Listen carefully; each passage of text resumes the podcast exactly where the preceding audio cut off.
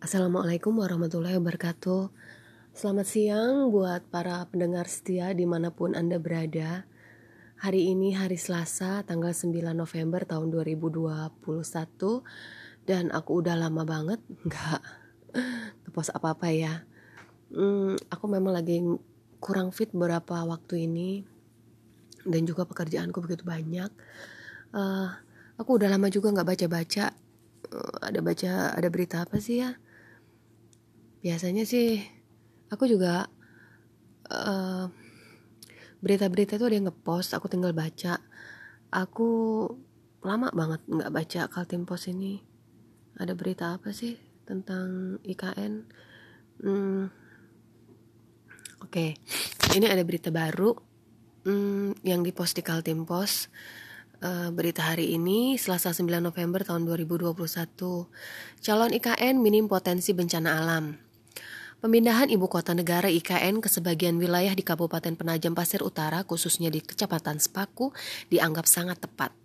Pasalnya dinilai dari potensi kebencanaan diklaim cukup kecil. Itu diungkapkan Kepala Badan Penanggulangan Bencana Daerah atau BPBD PPU Marjani baru-baru ini. Disebutkan, sejauh ini potensi bencana alam di Sepaku diantaranya banjir, tanah longsor, angin puting beliung, serta kebakaran hutan dan lahan atau karhutla. Kalau banjir di wilayah IKN biasanya diakibatkan curah hujan tinggi ketika air laut pasang. Tetapi kondisi banjir tidak sampai menginap, paling lama sehari sudah surut, kata Marjani. Pun demikian, banjir di PPU bulan lalu yang cukup meluas dan notben merupakan kiriman dari wilayah Kabupaten Paser, calon IKN tidak terlalu mendapat dampak signifikan. Kendati di Kecamatan Babulu cukup berimbas. Namun, di Sepaku yang diproyeksikan menjadi ibu kota negara masa depan tidak terlalu berdampak. Banjir besar itu adalah periode 20 tahun sekali, artinya 20 tahun lalu yakni 2001 pernah terjadi seperti itu imbuhnya. Sementara itu, pria yang juga pernah menjadi kepala Dispora PPU menyebut potensi tanah longsor di wilayah IKN termasuk PPU sangat kecil. Biasanya terjadi akibat bangunan rumah warga yang memang berada di tebing. Memang skalanya kecil-kecil, tapi tetap perlu diperhatikan. Insya Allah IKN itu sudah dilihat, sambungnya. Bahkan lanjut dia, pada 2019 lalu Presiden Joko Widodo ketika kunjungan ke titik nol sempat mengaku senang. Ini konsultan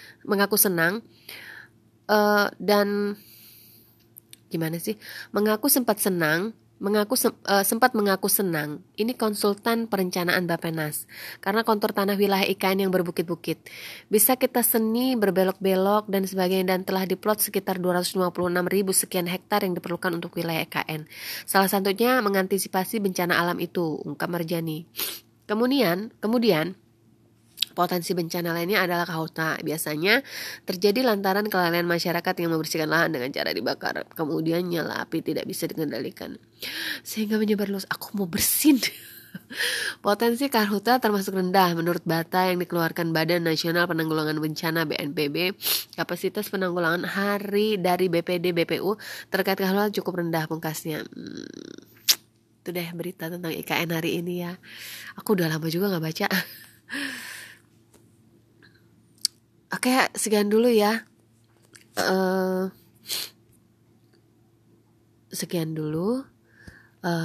Info IKN hari ini.